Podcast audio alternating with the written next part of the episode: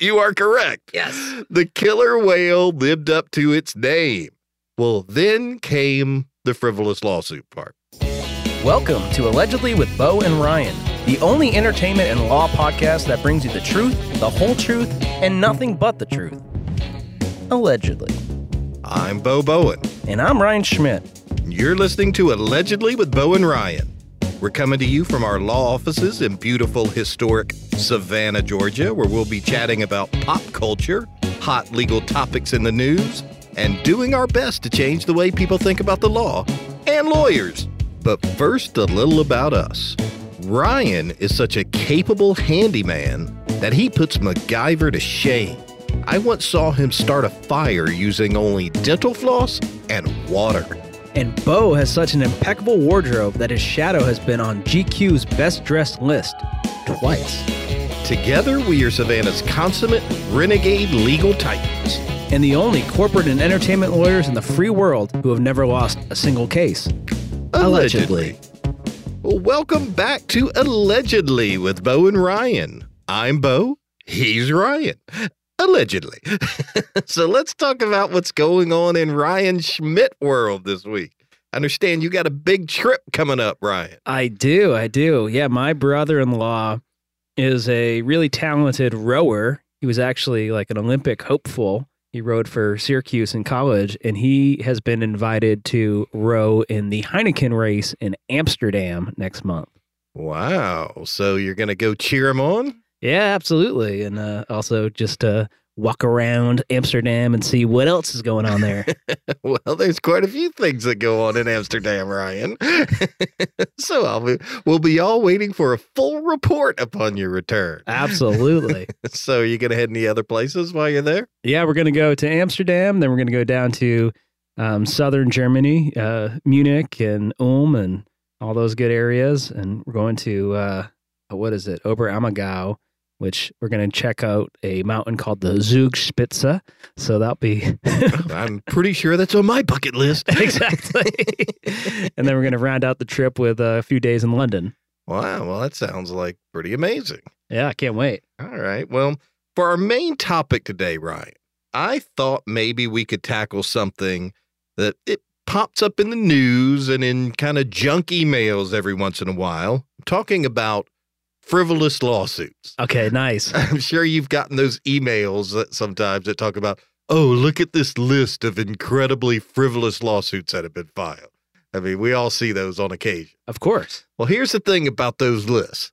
Most of them never actually happen. I mean, they're just complete garbage that's sent out by, you know, insurance companies and other things, you know, to try to kind of bias people against uh, you know, plaintiffs and and to keep verdicts down. Um some actually, on the other hand, maybe on a list and they may sound frivolous, but they're actually really not. I mean, when you actually learn the real facts of what happened, it's kind of like, oh, okay, maybe that does make a little bit more sense. Yeah. But, but every once in a while, there definitely are a few that do slip through the cracks that definitely qualify as frivolous. oh man, yeah, no, so many come to mind. well, give us a like, what's what's one to you? Like, is anything jump to the forefront of your head when you think of frivolous lawsuit? Okay, I got one. Yeah, and, and beer is on the mind because it was just the Super Bowl, and there's so many always so, so many great beer commercials. But uh, one of my favorite frivolous lawsuits was when a guy named Richard Overton sued Budweiser because it didn't help him attract beautiful women. Man, please tell me he was successful. not not so much. So Budweiser wasn't the first company to use gorgeous, flirtatious women in their ad campaigns, nor were they the last. After all, sex sells, especially for the beer guzzling American man. What they may not have planned for, however, was just how convincing their advertising tactics would be. This sad, lonely guy named Richard Overton files a lawsuit against Anheuser-Busch in 1991 because despite consuming more and more of their beer in order to lure attractive, beautiful women from the advertisements, the logger fails to make his fantasies of having beautiful women fawn over him a reality. oh, poor guy. I know, right? so Overton ultimately sues Anheuser-Busch for $10,000 claiming to have suffered emotional distress, mental injury, financial loss, and a whole bunch of other garbage claims. To the surprise of absolutely no one, however, the case was immediately dismissed. I mean, I have to say, I'm a little disappointed because if you could get paid for not attracting beautiful women, pretty sure I'd be pretty wealthy by now. Sure.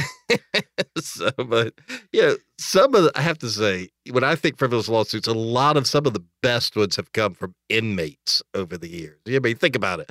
Hey, what else are they going to do? They got, they're sitting around, you know, they've got the law library there, they're flip through books, and you get, I mean, we see it here in our practice. We get these, you know, 15 page long handwritten single space letters that we're like, oh no.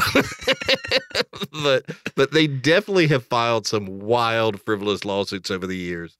Um not all thoughts are good thoughts though when you're sitting around a cell trying to think of something to do.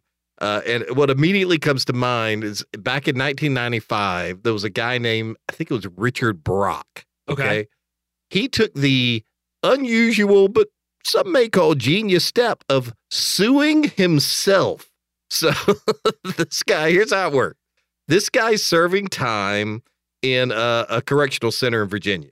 Okay. He sues himself for $5 million for violating his own civil rights. Trying to process this. okay. So here's, here's, here was his reasoning. Okay. So Brock alleges that his religion forbade the use of alcohol. Okay. Absolutely forbidden. Well, despite that fact, he made the intentional and or negligent choice to drink alcohol and then he alleged it was that drinking of alcohol that led him to directly commit the crimes for which he was in jail which was I think it was breaking and entering. So you following me here? Okay, yeah. His religion forbids alcohol. He dr- does it anyway, negligently, and then ends up committing a crime. Well, his lawsuit claimed that he caused himself to violate his religious belief, and he angrily demanded $5 million from himself for this behavior. And then, in a stroke of pure genius, he insisted that the state should pay the $5 million on his behalf because he was, quote, a ward of the state and they were responsible for his behavior. So, you know, shockingly, again, case dismissed.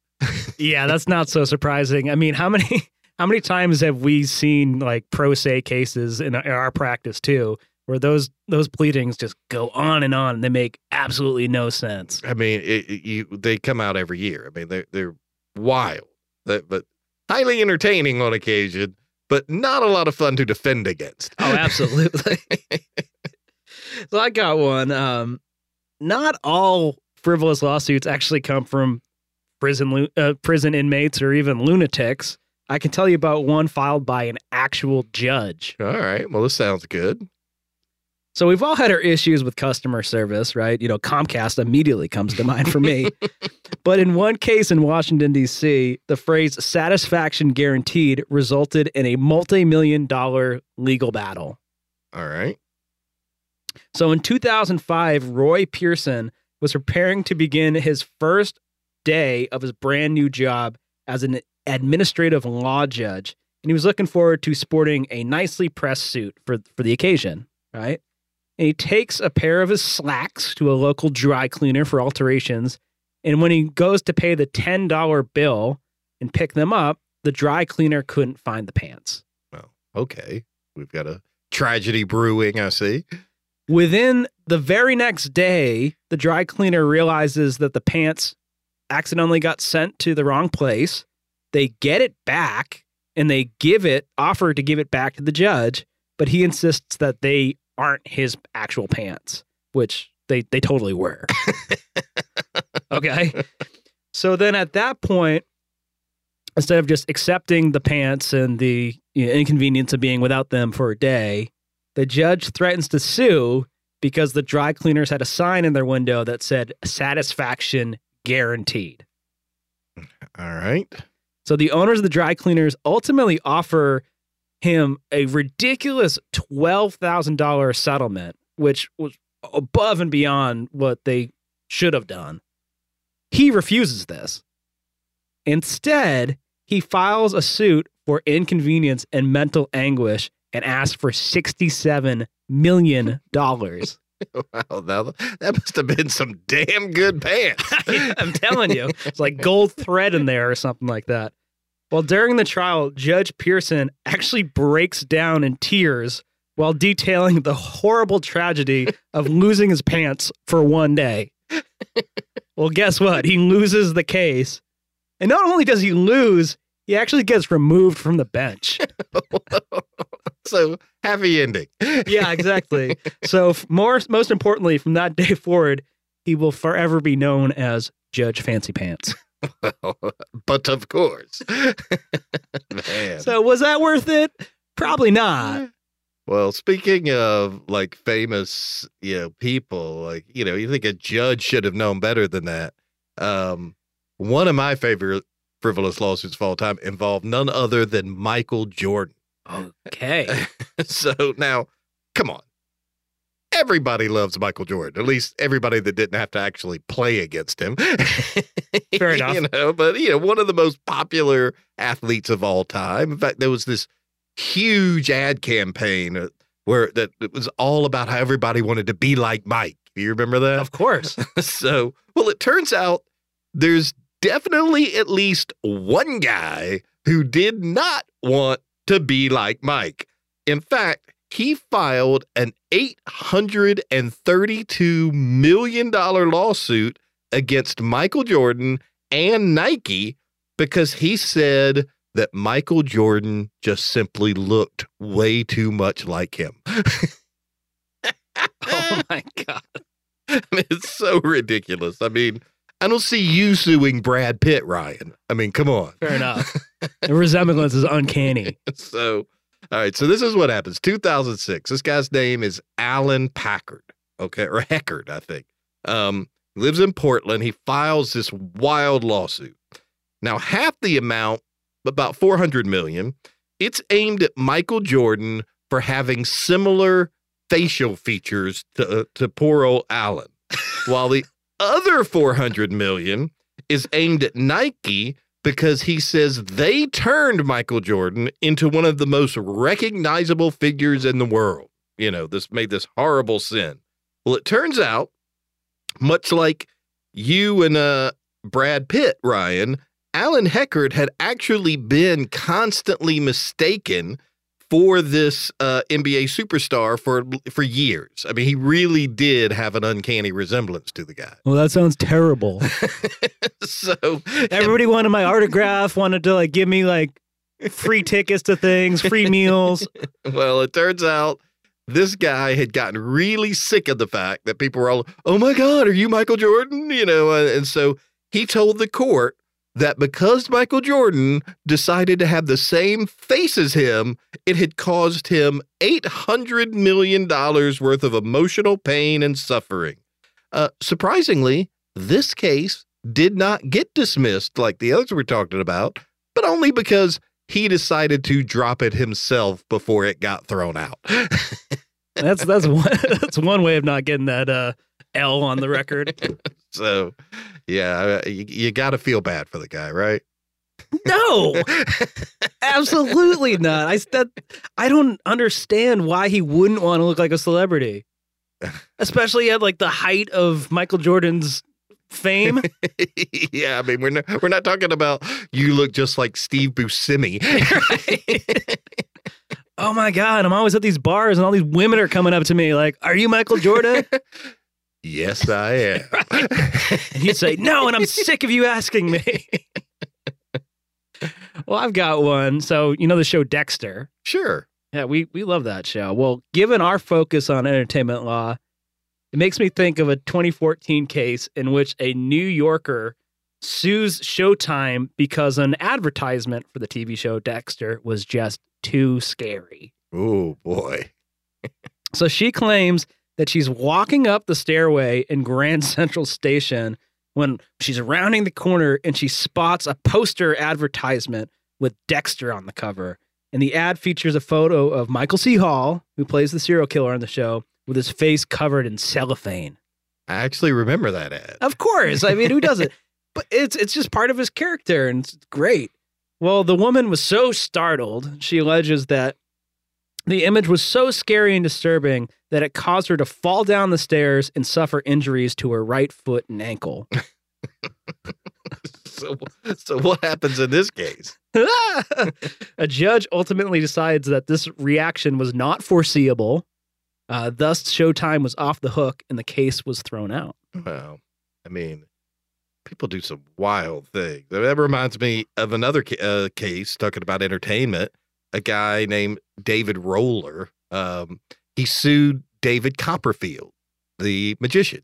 Okay, so he sued him for copyright infringement. Oh God! Now, you know, look, we deal with copyright infringement all the time. It's part of our practice. I mean, and it's obviously a real thing. There's nothing fake if someone steals someone else's copyright or infringes upon it. You know, it's definitely actionable. David Roller might have had a, a, a little bit of a difficult time understanding the concept because what he claimed in his lawsuit was that he had filed a patent on his own godly magic powers and that David Copperfield was using them without his express written permission. How dare he? well, it turns out, and you really don't have to be a wizard to guess this, David Roller did not actually have a patent on his magic godly powers. and it was, you guessed it, dismissed. But then again, how could he have held that patent when the Bowen Law Group obviously owns the world's only patent on magic godly powers? Allegedly. I would have loved to have been the lawyers for David Copperfield in this case and just cross examine that guy. All right, let's see these powers you got here. would have been pretty fun. Show me a trick, wizard. Well, these are really fun. Let's do a couple more. I remember reading about a case in 2005 where a woman claimed that she found a finger, a human finger, in a bowl of chili she bought from a Wendy's in California. Oh, I remember that. That was all over the news for a while back then. I, I couldn't go to Wendy's for uh, like years after that.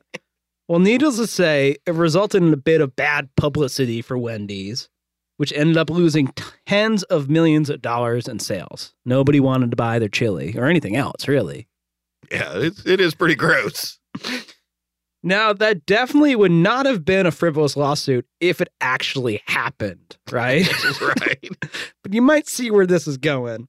After a lengthy investigation found no evidence of any missing fingers at the Wendy's where it was allegedly found or anywhere along Wendy's supply chain, that's when suspicion turned on the woman who filed the lawsuit. She was eventually arrested and found guilty of attempting to extort money from Wendy's, which, of course, leads to the obvious question where the hell did that finger actually come from? it turns out that one of her husband's coworkers had his finger cut off in work and in a work accident and had sold it to the couple for a hundred bucks. wow.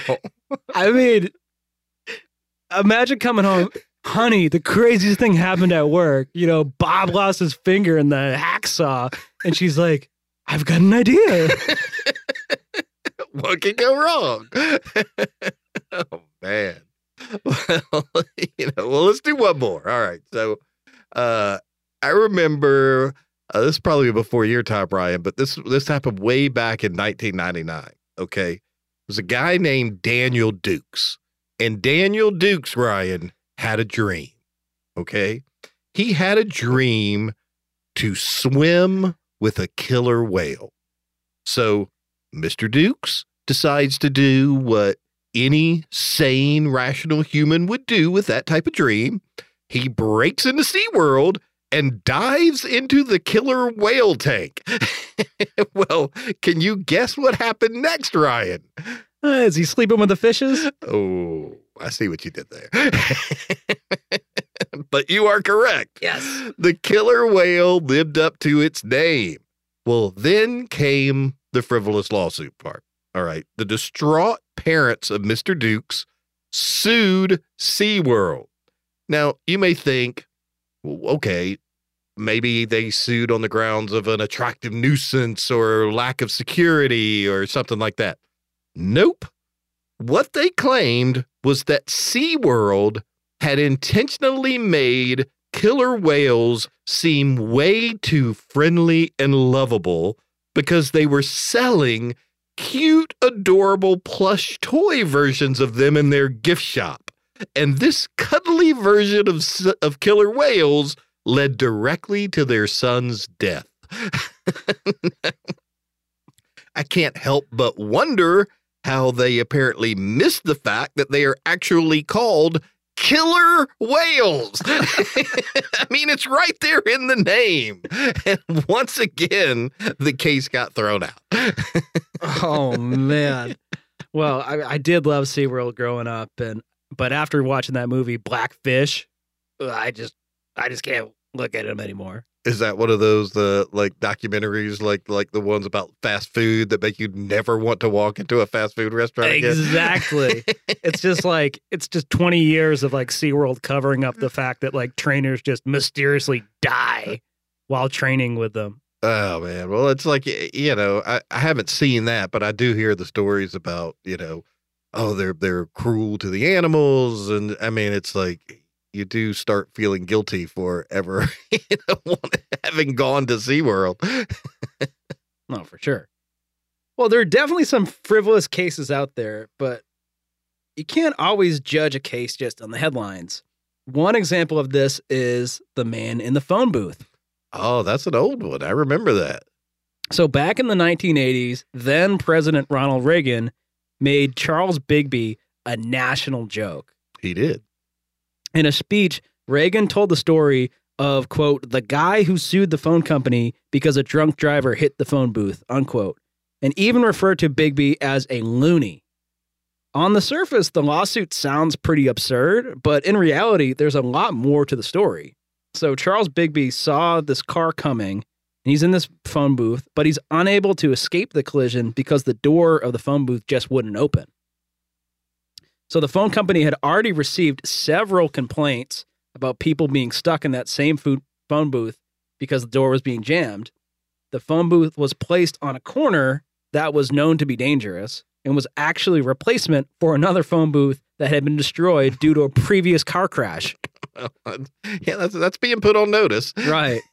then witnesses described seeing Bigsby struggling to open the door and escape the phone booth as the drunk driver barreled toward it because it just wouldn't open. And Bigbee gets super hurt. He actually lost a leg in the crash and was not only unable to return to work, but he suffered from severe depression for the rest of his life. I'm sure that Reagan joke only added insult to injury. Yeah, no doubt. So ultimately, the phone company took responsibility for the design, maintenance, and placement of the phone booth and paid him on a settlement. But most people don't know that side of the story. No, that's for sure. I mean, which which you know leads directly to the you know one story that immediately pops to everyone's head when they think frivolous lawsuit and that's the hot coffee at McDonald's case. Of course. I mean, that's sort of the the ultimate frivolous lawsuit that people have been talking about or using as an example of frivolous lawsuits for decades now. Um, now, people don't understand exactly what happened in that case. Almost no one does, unless you watch the documentary Hot Coffee um, or done some research on it. Here's what you probably think you know. Okay. You probably think some old woman spilled her coffee while she was driving, was surprised to find out it was hot, and then sued McDonald's for millions of dollars, and this crazy runaway jury just gave it to her. I mean, what a what a travesty. That's just insane. Well, if that sounds nuts, that's because it is nuts. That is not what happened at all. Okay, and he, so here's what what actually happened, and I feel so bad for this woman. Her name was Stella Liebeck, and the backlash against this case was so strong that they actually had these awards called the Stella Awards, named after her for the most frivolous lawsuit of the year every year. It was just, I mean, Oh my you talk god. about insult to injury. But but here's what happens to this lady, Stella Liebeck. First of all, she's not driving. Okay, she's a passenger in a vehicle, and the coffee did spill on her. But this is not your typical spilled hot coffee, you know, variety of burns. This woman ended up suffering third degree burns on her groin, her thighs, her buttocks, and her genitals. Okay. I mean, she was hospitalized for weeks after this incident. Now, Stella herself only asked McDonald's to cover the portion of her medical bills that Medicare didn't take care of, all right, which was about $20,000. That's it. But McDonald's absolutely refused to pay even a penny.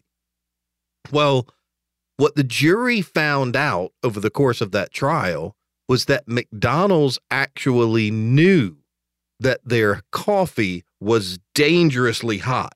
They had received many, many complaints. They had settled many serious injury claims prior to Stella Liebeck's horrific burns. Um, and in fact, they had been ordered to reduce the temperature of their coffee to avoid future injuries. But the jury learned that they met and decided that it would be cheaper for them to just pay future injury claims than to spend the money to replace the coffee machines in all their restaurants. So. I mean, so I mean, it was pretty callous, you know. So, what the jury decided is that they wanted to at least get McDonald's attention and say, look, you can't put people's lives and their safety above profits. So, what they did, they awarded $2.7 million in damages for a very specific reason, because that was the amount equal to the money that McDonald's collected in coffee sales in two days across the country. So, two days worth of revenue from coffee sales, $2.7 million. That's why the jury came up with that number. They wanted to get their attention, and they actually did. McDonald's changed their coffee makers, and no one to this day has ever suffered a horrific injury like that ever again. Good. So it goes to show you, Ryan, just because someone claims something is frivolous, that doesn't necessarily make it true. I mean, kind of like how some lawyers make the actually frivolous claim that they can beat the Bowen Law Group. exactly, Ryan. It will never happen because we are the most successful lawyers in the history of human jurisprudence. Allegedly. well, that's our show for today. Thanks for listening to the legal mastery of the highly intelligent and easily most attractive true legal out lawyers in Savannah. And remember, the only lawyers in the free world who have never lost a single case. Allegedly. To continue to receive, free edge of your seat legal anecdotes, mind blowing takes on hot topics, and a general masterclass in awesomeness, please head over to thebowenlawgroup.com slash podcast and look. Dude, the idea that people don't know what to do by now is frivolous. Just hit the subscribe button already.